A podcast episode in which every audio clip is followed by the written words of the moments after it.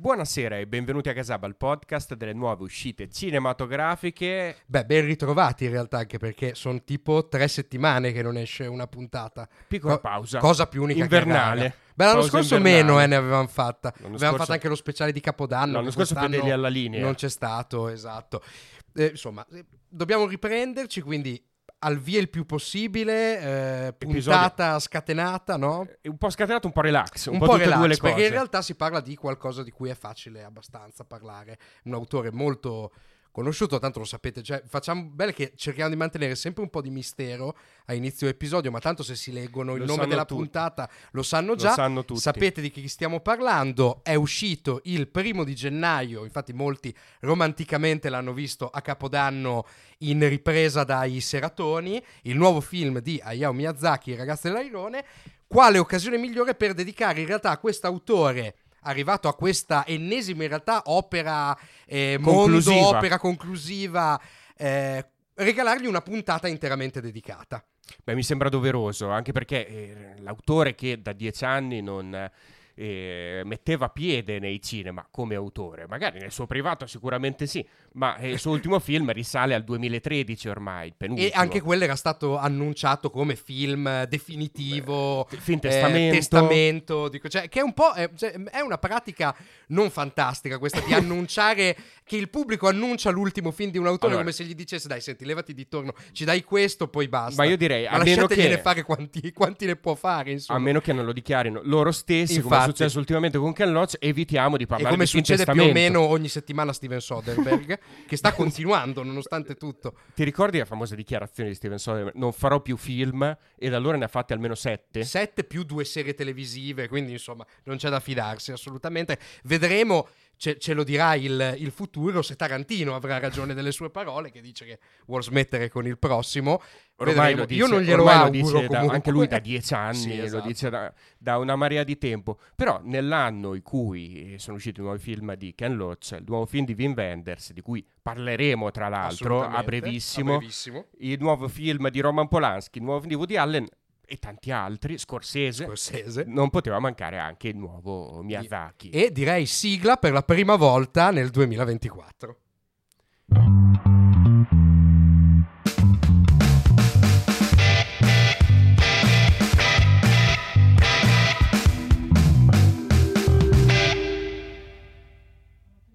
Sì, infatti io terrei aperto. Mi sono messo il cappotto apposta.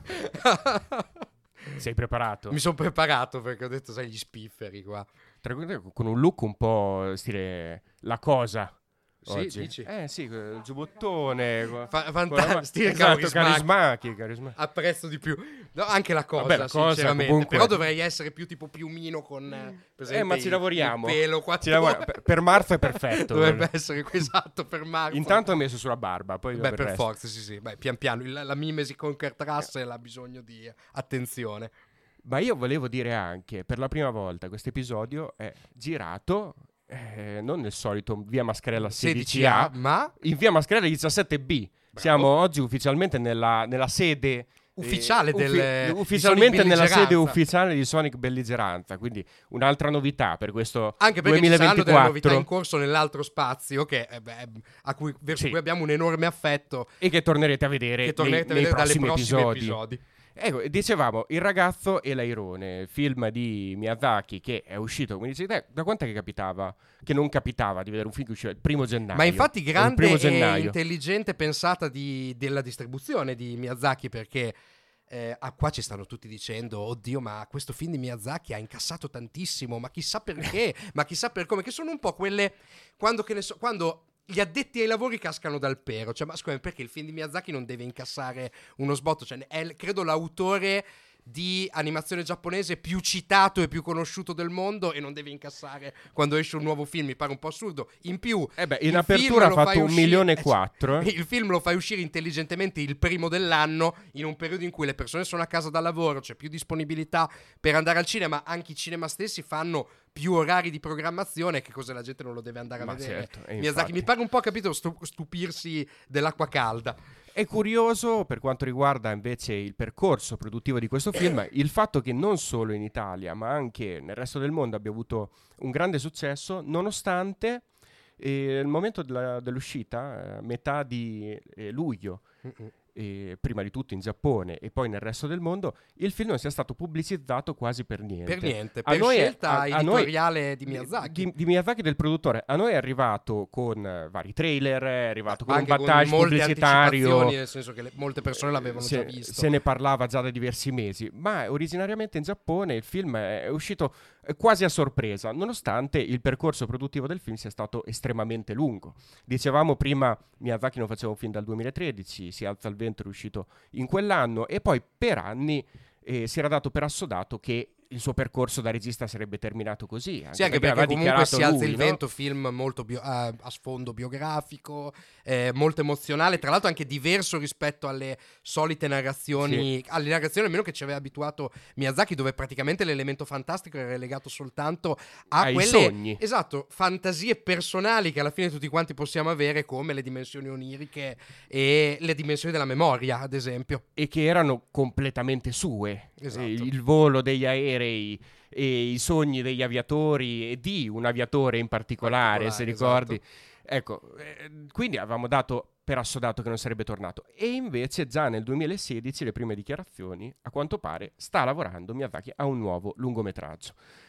Passa il di tempo, tra l'altro completamente diverso completamente diverso. Si alza il si vento. capiva, l'unico punto di contatto è che anche questo, come il precedente, era tratto da un romanzo, un romanzo giapponese del 37 che aveva avuto successo all'epoca, poi un po' dimenticato, un altro romanzo a cui il regista era apparentemente molto legato.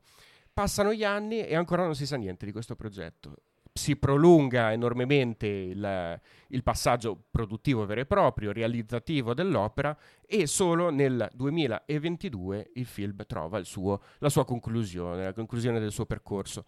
Ma ancora passano più di sei mesi perché, Esatto. perché questo Il ragazzo e l'airone esca nei cinema giapponesi e poi altri sei mesi perché es- esca nei, nei- nei cinema italiani.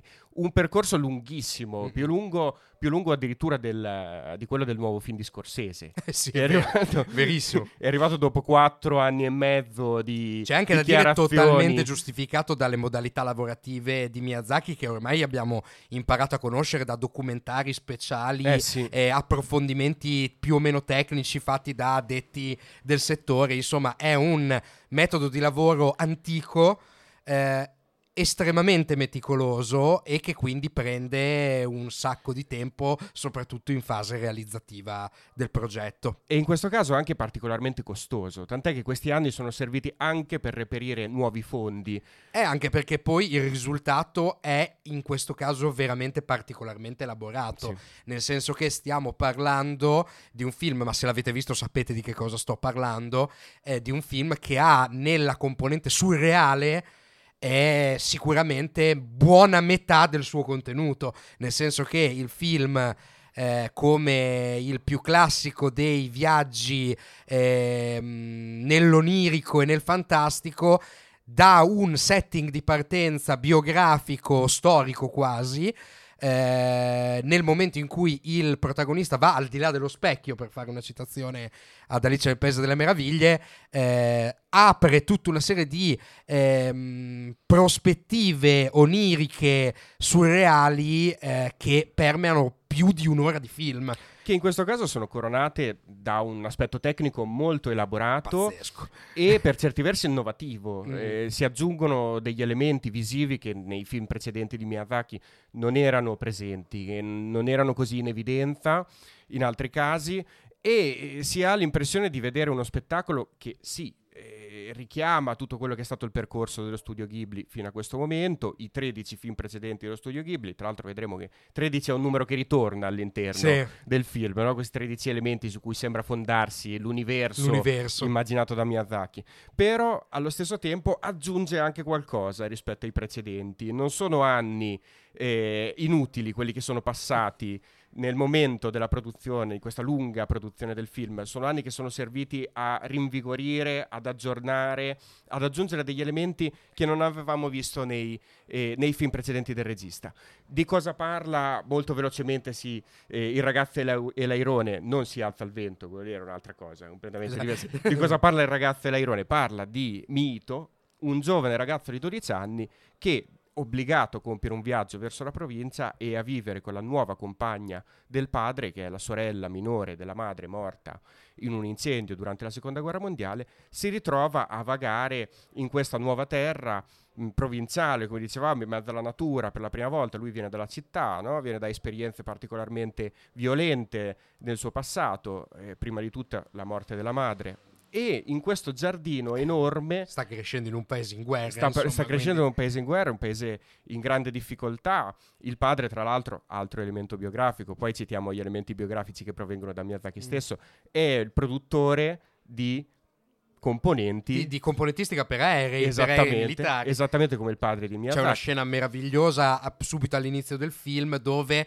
queste carlinghe di aerei vengono appoggiate dentro una stanza perché non possono stare, sono troppo preziose per stare negli spazi della fabbrica, vengono appoggiate in uno dei saloni di questa villa immensa e ricordano, an- ricordano spaventosamente delle bare, mm. delle bare come le bare dei piloti che li dovranno guidare in guerra per andarsi a, eh, a schiantare contro gli obiettivi nemici ma anche lì per Miyazaki c'è il momento di ricordare quanto sono belli questi oggetti, mm. quanto sono belle queste componenti. Sì, e questa cosa poi tra l'altro si collega molto a questa dimensione molto carnale del cinema di, di Miyazaki, che se ha una caratteristica, come stile d'animazione proprio quella di eh, raccontare poi eh, queste storie legandole a quelli che sono poi gli oggetti del quotidiano mm-hmm. che hanno una materialità incredibile pur essendo appunto delle opere d'animazione il cibo nei film di Miyazaki quanto è dettagliato quanto è saporito anche solo a, a vedersi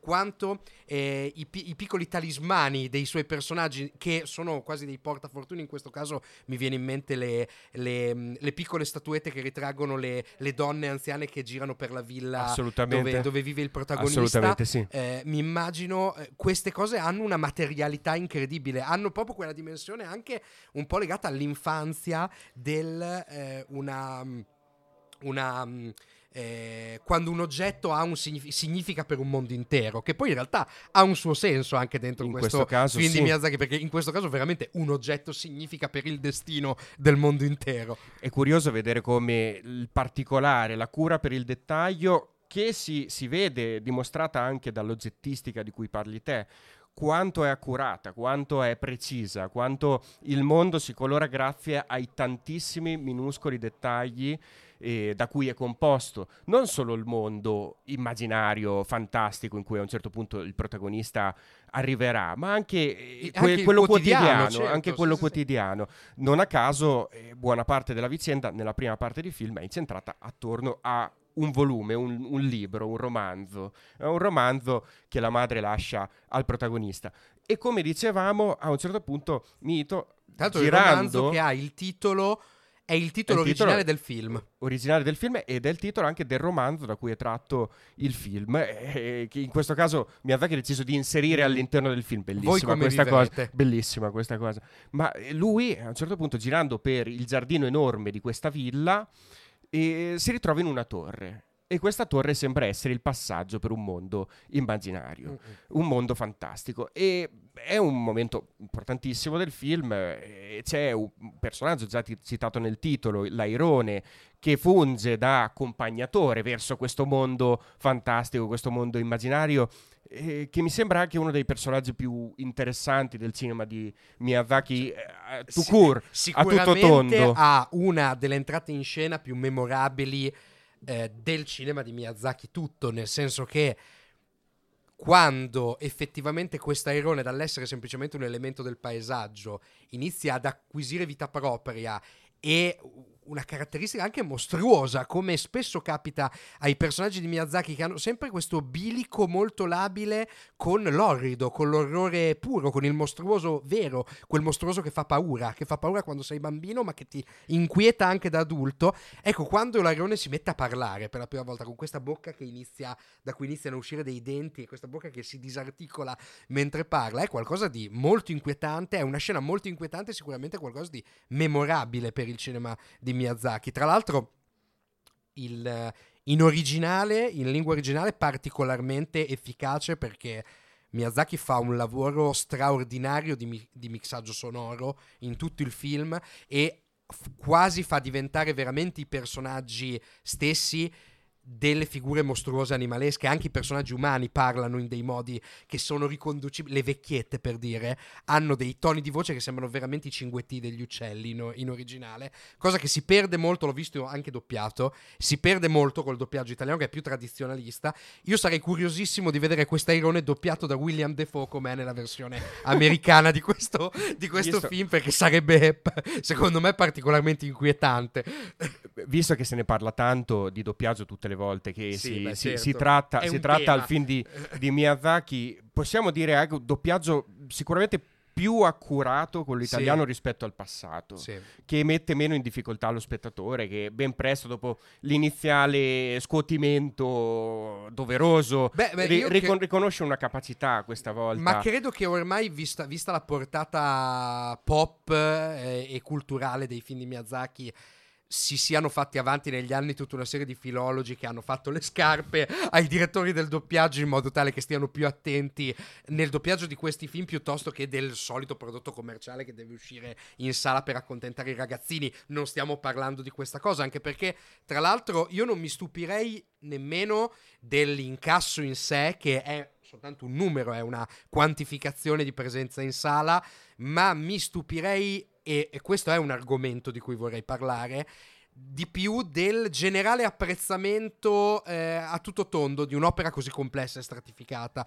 Perché poi in realtà, se qualcuno venisse da me e mi dicesse io questo film, francamente non, non ci sono arrivato, non l'ho capito, solita fra- solite frasi che si dicono quando capisci che quello che hai di fronte è qualcosa di di, probabilmente di importante, di, di, di decisivo, e però non, non, rientra nel tuo gusto non è che faccio fatica a comprenderlo un discorso del genere, perché con Miyazaki per me ci troviamo di fronte al classico esempio di autore pop che è diventato pop ma che è estremamente più stratificato del suo pubblico di riferimento, del suo potenziale pubblico di riferimento. E anche Il ragazzo Lairone è un film per certi versi totalmente antinarrativo anche respingente dal punto di vista eh, strutturale e eh, arrivo a capire che qualcuno possa non trovarci. Sì. Mi stupisco di più di questo generale e, e silente apprezzamento, insomma. Ma sai, in questo caso in particolare, perché rispetto ai film precedenti, eh, sì, sì, che poi avevano eh, per certi versi caratteristiche simili, per altri invece molto diverse, se pensiamo a um, Si alza il vento, Si alza il vento era un film che si basava su un racconto eh, tradizionale, lo potremmo definire così, mm. dentro cui Miyazaki innestava alcuni dei suoi, dei, dei, dei suoi elementi tipici, a partire sì. da, dal sogno, a partire dal, eh, da, dalla caratteristica del, del, personaggio, del protagonista, l'ambientazione che richiama così da vicino la sua passione per l'aeronautica. In questo caso... Devo dire, è anche un film più dichiaratamente melò, più emozionale. Più, più emo, più, più, emo, anche no, non è vero? Emotional, volevi dire. più emotional, ma è, è, un film che poteva mettere più in emo? difficoltà. Cazzo. Bello Già questo. mi immagino tipo la versione, Abbia... la versione con tutti con i capelli così, il, il fard. Sì, sì. Tra l'altro abbi- abbiamo una nuova catchphrase per, per l'episodio. Sì, sì, sì. Si alza al vento era un film più emo. emo. Era un, fi- era un, film più emozionale, si alza il vento, però all'interno aveva anche un racconto eh, che si prendeva enormemente ai suoi tempi, uno dei motivi per cui io lo apprezzo. Ne- nella sua classicità c'era anche un altro respiro, c'era un respiro eh, appartenente a un cinema di altri tempi, anni mm. 40, 50, riconosciamo quella cifra lì più evidentemente ed è un film che infatti è piaciuto allo spettatore mediamente è un film che ha messo in difficoltà una parte degli spettatori non solo quelli che non erano abituati al cinema di Miyazaki ma anche qualcuno di quelli che eh, invece erano particolarmente abituati Scusami al suo attimo, cinema a, proposito di creature mostruose alla Miyazaki guarda lì che c'è il tipo di The Human Centipede 2 wow Wow, meraviglioso, fantastico. Prossima volta in episodio. Ma che cos'è quella Lo cosa intervistiamo. lì? Vedi? Ma fantastico. E infatti, cioè, Human Centipede 2, cos'è? Una goccia di sangue per, mori- per morire. Necromantic, vabbè, no, meraviglioso. Necromantic. Che è un altro? Eh, necromantic. No, Necromantic. Sì, sì, sì, necromantic. Cioè, fantastico. Stavo aggiungendo una lettera dal di... Fantastico. Ok. Fatto sta. Cioè, c'è, c'è più roba sta. in questo spazio, quindi ci distraiamo sì, più noi, facilmente. Siamo, siamo, rapiti, siamo rapiti esatto. dalla, dalla, ricchezza di questo ambiente. E, um, e invece questo Ragazzo di Lairone è un film che se ha sicuramente un ritmo più vicino a quello del, del Miyazaki che possiamo ricordare della città incantata, che possiamo ricordare Principessa Mononoke, eh, de, del Miyazaki più celebre. E, ehm, d'altra parte invece ha nella seconda parte di film un racconto che mescolandosi così tanto con l'onirico, mescolandosi così tanto col fantastico, sembra perdere un po' le redini è una volontà dell'autore sì, esatto. eh, contestualizzato nel film eh, in maniera evidente, ma che può allontanare una certa fetta di pubblico, quindi sono assolutamente d'accordo, è un film che può mettere in difficoltà il pubblico, Beh, in certi casi l'ha fatto, ma, ma guarda, c'è, ma c'è un, una, io... un, apprezzamento completo, ovviamente c'è anche sì, una sì. parte di, eh, di, audience che si è, si è, trovato un po' in difficoltà in di difficoltà. fronte a questo prodotto, Beh, però, però è facile anche riconoscere la grandezza ma dell'opera. Certo, ma, certo, parla- ma anche perché comunque io credo che uno spettatore medio che sa, e che, sa, che sa stare al mondo, nel senso che si guarda attorno, che conosce due cose, sappia chi è Miyazaki, sappia della portata, eh, insomma, d- decisiva di ogni uscita di un suo nuovo film. C'è da dire che personalmente, che non stravedo in generale io per, per Miyazaki, ma in generale per, con l'animazione ho molti, ho molti problemi arrivo a essere più, molto più coinvolto da un film come questo, dove effettivamente le potenzialità dell'animazione mi sembrano veramente a briglia sciolta, cioè proprio completamente eh, libere. C'è quel, quel, um, quel quella cosa fantastica che dice ad esempio eh, Jodorowsky alla fine di Jodorowsky's Dune, quando dice cavolo ma con tutte le idee che abbiamo tirato fuori, oh, io capisco che ormai i tempi sono diversi, non si riesce più a tirar fuori una, una um, produzione di questo tipo, era già una follia ai tempi, figurarsi oggi dove tutto è più controllato, ma visto che il libro c'è, visto che il materiale c'è, ma perché qualcuno si mette a fare un film d'animazione? Perché giustamente uno come lui che ha eh, un, una, un essere umano così cross-mediale, che ha attraversato veramente qualunque possibilità di espressione umana che ha una creatività così incontenibile, ti dice, io visto che ho avuto a che fare con quelli che sono i compromessi produttivi della creazione di opere cinematografiche così allucinate come le sue, cavolo, in animazione veramente puoi fare tutto quello che vuoi. E un po' mi sembra un film come I ragazzi di L'airone la dimostrazione assoluta che puoi fare tutto quello che vuoi, ma allo stesso tempo lo fa un autore anziano arrivato a una tale consapevolezza dei propri mezzi che poi in realtà questo a briglia sciolta si esprime in un equilibrio formale incredibile. Io penso soltanto alla prima, all'introduzione del fantastico, che è la scena dell'incontro dove l'airone si manifesta come creatura, eh, come creatura altra, m- mostruoso, quello che vuoi. Tu hai una scena dove c'è quella cosa delle trote che escono dal lago e si mettono a parlare, o le rane che vanno sopra di lui e poi c'è quello svenimento, lui cade nell'acqua e dall'acqua si ritorna sul suo letto con quest'acqua che gli scivola via dal corpo. Cioè, quella è una scena non soltanto per il contenuto fantastico della scena, ma proprio per l'articolazione dei vari momenti fantastici, perfettamente composta, perfettamente rappresentata. Ed è lì che ti dici sto andando incontro non a un a un divertissement, sto andando incontro a un'opera compiuta, assolutamente. Beh, qui c'è anche della sofferenza che si eh avverte sì, sì, riguardo a quello che è stato il proprio percorso, la necessità di rielaborare dei traumi che si, si sono vissuti veramente e questo porta a unire l'anima eh, personale di, di Miyazaki e, e, questa necessità di rielaborazione con un elemento tipico del suo cinema di cui parlavi prima, cioè il fatto che i suoi esseri, i suoi mostri, eh, i suoi personaggi fantastici hanno sempre questa ambivalenza. Eh, da una sì. parte, eh, anche qui Principessa Mononoke e La città incantata sono due titoli che rappresentano perfettamente sì, sì, questa, che sono la questa trasformazione di no? questo discorso, sì. E così tutto il mondo in cui si muove il personaggio, in questo caso tutto il mondo fantastico, eh, contiene questo eh, elemento di eh, unione, di unione tra il bene e il male, di unione e di trasformazione tra quelli che sono eh, i personaggi positivi che poi diventano negativi, tant'è che lo spettatore a un certo punto si trova un po' eh, confuso eh, per cercare di contestualizzare quello che è il percorso che questi personaggi stanno compiendo mm-hmm. all'esterno del personaggio. Il personaggio è questo ragazzino di 12 anni che cerca di capire quali sono i fondamenti del mondo e, e in questo mondo in cui si ritrova eh, tutto eh, presenta una faccia, ma quella faccia poi si trasforma in qualcos'altro e lui deve compiere un vero e proprio percorso di scoperta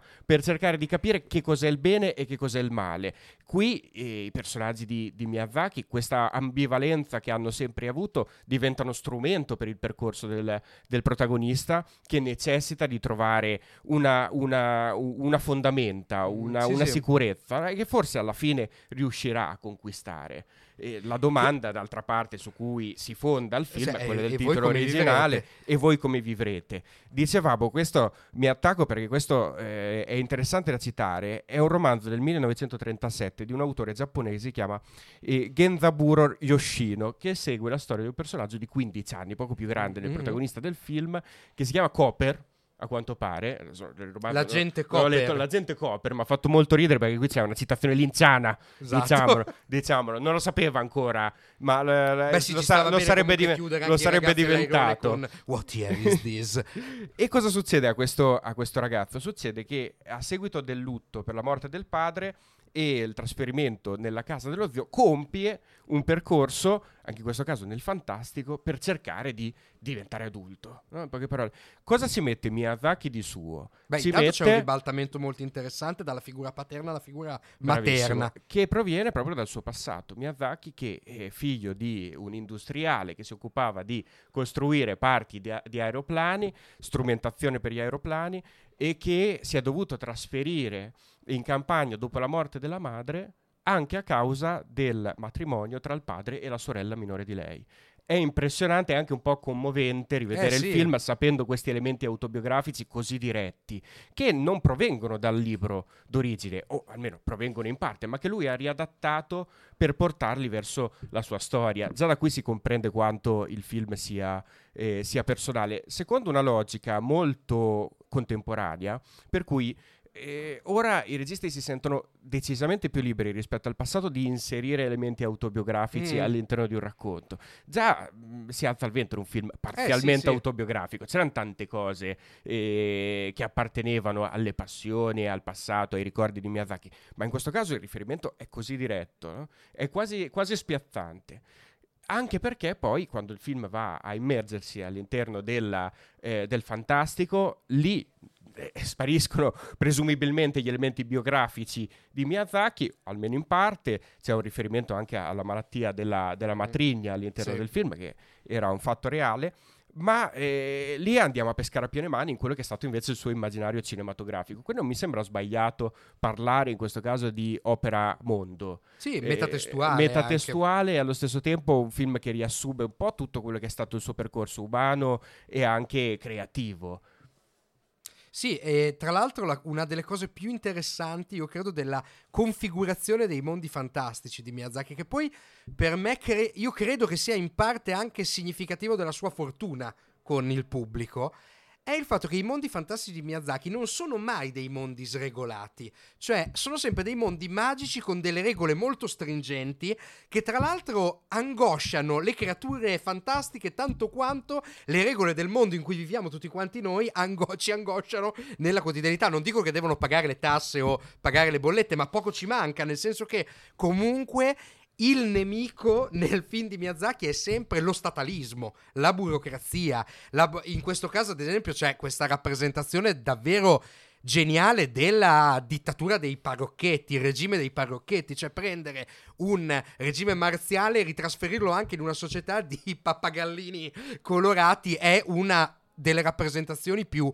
ehm, forti di, di, di, alla fine della, della, concezione del fantastico che ha Miyazaki in testa. Ma io penso anche il nostro Airone che ha, è pieno zeppo di regole, no? Il becco deve stare tappato perché sennò non mi riesco a trasformare. E questa cosa coinvolge tantissimo perché poi ti rende umanizza terribilmente anche negli aspetti più vili, che sono appunto questi aspetti burocratici societari, il mondo fantastico che architetta eh, Miyazaki. Tant'è vero che poi appunto qui addirittura si va si va oltre, cioè nel senso che il senso stesso del mondo si regge su queste regole tramandate da allievo a maestro e queste regole sono regole di armonia artistica sostanzialmente perché si tratta di impilare delle forme geometriche che hanno queste sembrano quasi delle, delle, delle, forme geometriche platoniche le forme geometriche prime del mondo impilarle in una struttura che sia il tanto più possibile artistica ma allo stesso tempo armonica ed equilibrata che permetta l'equilibrio del mondo.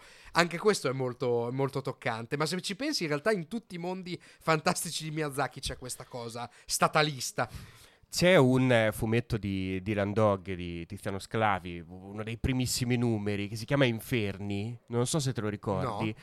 È un numero in cui eh, Dylan Dog si ritrova a compiere questo viaggio all'interno del, del, mondo dell'oltretomba e se lo immagina come una serie di uffici, di uffici in cui ci sono lavoratori, eh, ai, ai, tempi ancora erano dei primissimi, non c'erano i computer, ma sì. hanno la macchina da scrivere, no? in questi banchi infiniti, in queste stanze infinite dove loro passano tutto il tempo a lavorare. Il loro inferno è quello di lavorare su un tavolo tutto il giorno. No? E c'è un po' questa concezione in, in Miyazaki. Sì, è vero, che ma. Cioè, sto, pensando, sto ripensando al mera- alla meravigliosa rappresentazione più certe volte che altre dell'aldilà di Beetlejuice esatto Esatto. Dove è un ufficio merdoso e noioso, esattamente come che ne so, una sala d'attesa delle poste. È bellissima questa cosa. Ma credo che sia poi il successo di questo tipo di narrazione fantastica. Anche perché davvero parliamo di un autore, Miyazaki, che ha veramente fan di tutti i tipi, sai... appassionati di tutti i tipi. E tra l'altro si apre ed è, è cioè,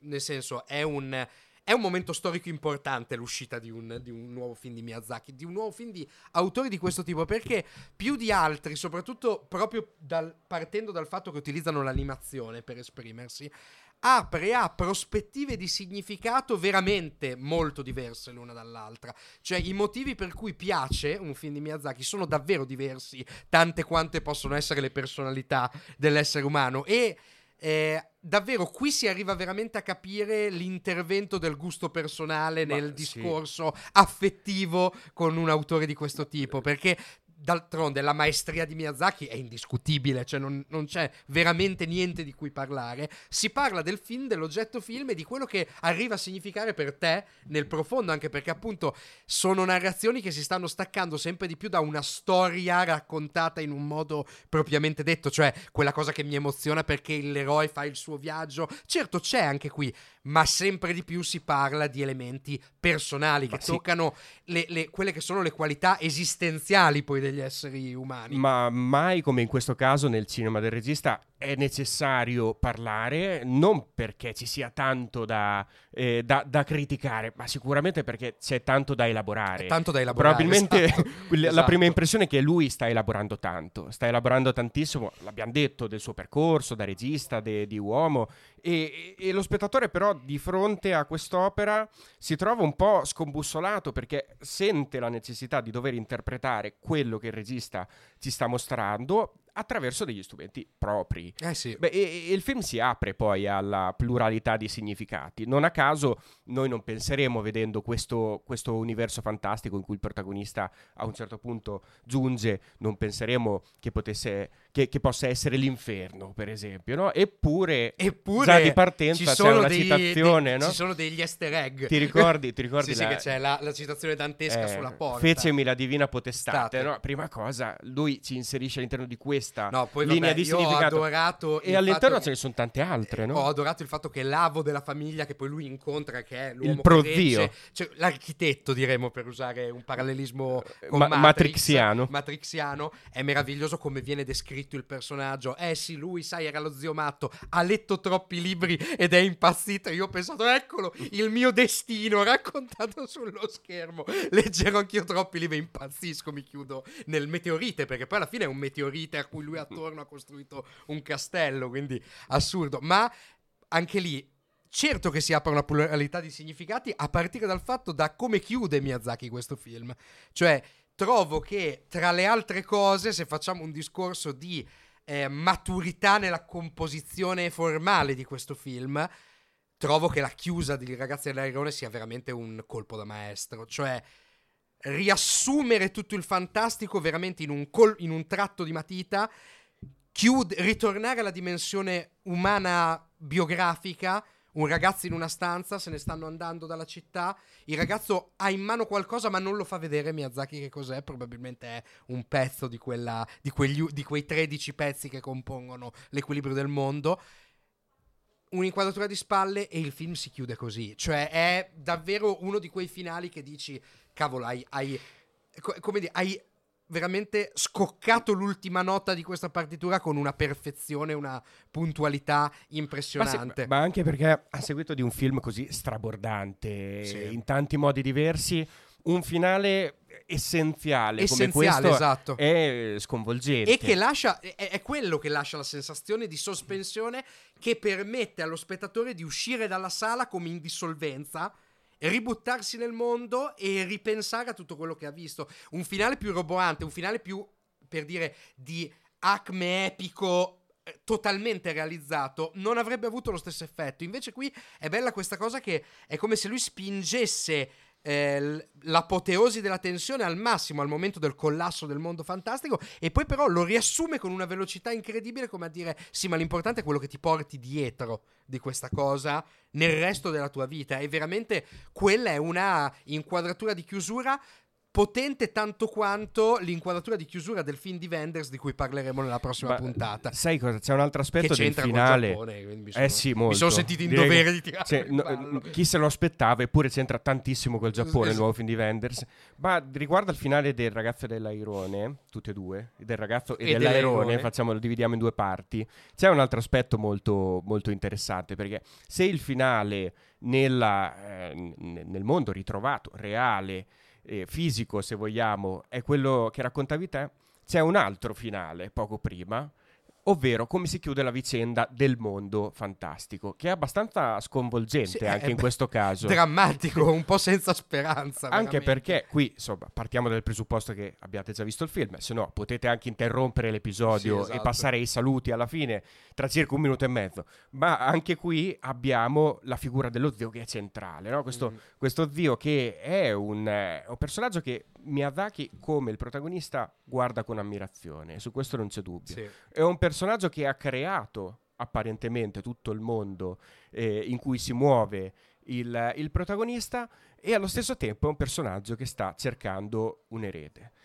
Ora, noi abbiamo detto verso l'inizio dell'episodio che questi 13 pezzi che compongono l'equilibrio del mondo e che so- sono sempre meno in equilibrio potrebbero rappresentare i film dello studio Ghibli, ma io direi più in generale, senza bisogno di, di andare a scavare così nel, nel, dettaglio, potrebbero rappresentare anche la questione artistica. Eh certo, no? la creatività. La, la creatività, esatto, le, le, i paletti che, che, necessita la creatività per essere espressa, no? l'ordinamento, la, l'essenza l'essenza che la creatività necessita.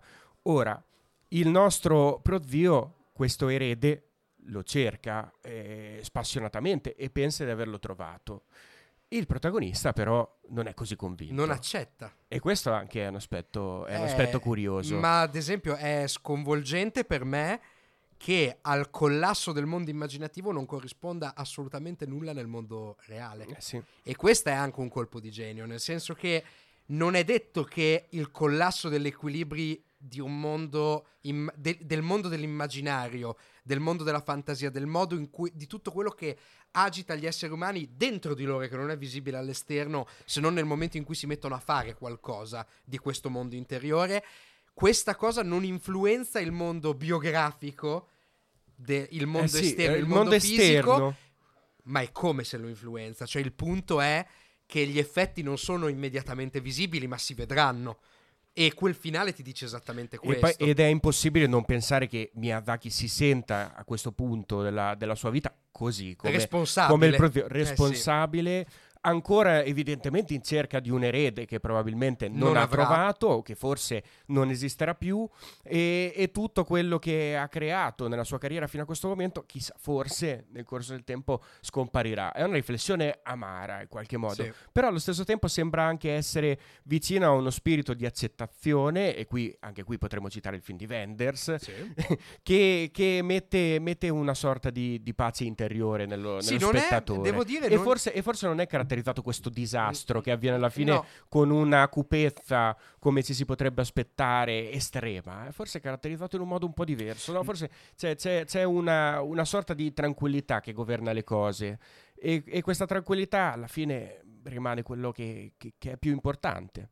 Sì, è un'accettazione, devo dire, beh, non è una parola che mi piace particolarmente, però è un'accettazione che trovo comunque vitalistica, cioè c'è un senso di, non c'è un senso di accettazione passiva di quello che succede, c'è un senso di accettazione vitale, di accettazione di un flusso, di, un, di, un- di una continuità delle cose. Eh, certamente è che è mh, amaro il fatto che l'unico testimone che Miyazaki possa, può dare a se stesso, al collasso del suo mondo, sia sempre se stesso. Se stesso. Cioè è un, è un passaggio di testimone che avviene da una mano all'altra. E, mm, e questo è toccante anche perché se lo colleghi agli aspetti biografici proprio della vita di Miyazaki, è toccante anche pensare al destino poi infausto del, del figlio di Miyazaki, di Goro Miyazaki, che ci ha provato. È il classico esempio di figlio d'arte che ci ha provato e, e non c'è riuscito. E non Sì, ce l'ha fatta a raccogliere sicuramente questa non, non- eredità. non c'è riuscito, viste le, le- le dichiarazioni, ci sono anche documentari che Sì, sì, mostrano su dei questo. momenti anche difficili del Sì. rapporto tra i due, non, non c'è riuscito secondo il padre, questo non c'è dubbio, e, e il film continua a sottolineare questo Eh, sì. Aspetto, anche questa volta biografico, si ritorna sempre lì alla fine, la fantasia, tutto il suo cinema, la sua biografia mescolato insieme. Per me Ragazzo Lairone rimane un grande, un grande film, sicuramente è un film di cui parleremo ancora nel Sì, futuro, sì. è un film che rimarrà nelle nostre teste, tanti che ho sentito hanno detto Lo diciamo. ri- rimane, no? Rima- di- diciamolo, è già uno dei film del 2024. è già uno dei film del 2024, ma soprattutto è uno di quei film che richiede un'elaborazione i giorni successivi alla visione che arricchiscono Sì. la visione stessa. Ho trovato un commento di Letterboxd a riguardo che è di Let Me Explain, è un nome un po' stra- anche questo qua strabordante. Ma è bellissimo però, let me Che, explain. sì, che ha elaborato molto il film arrivando al punto di dire Danny DeVito come l'airone per la versione di Broadway. Bellissimo. In immagini- effetti ha delle fattezze Ah, un po' al- pinguinesche come, come il pinguino di, di Batman di Barton. Ma anche quella- quell'aspetto un po' grottesco, Sì, sì, no? sì. Potrebbe essere il nuovo Katz, il ragazzo l'airone. eh? Però lo spettacolo, questa volta chiamate, dal cinema... chiamate Tom Hooper a farlo girare. Questa volta dal Non cinema Tob, allo Tom spettacolo, Hooper, eh. Tom Hooper. Magari la versione di Tom Hooper del ragazzo e l'airone con l'airone che si magna, strappa la carotide al ragazzo dopo mezza No- scena. non aprite quest'airone. Esatto.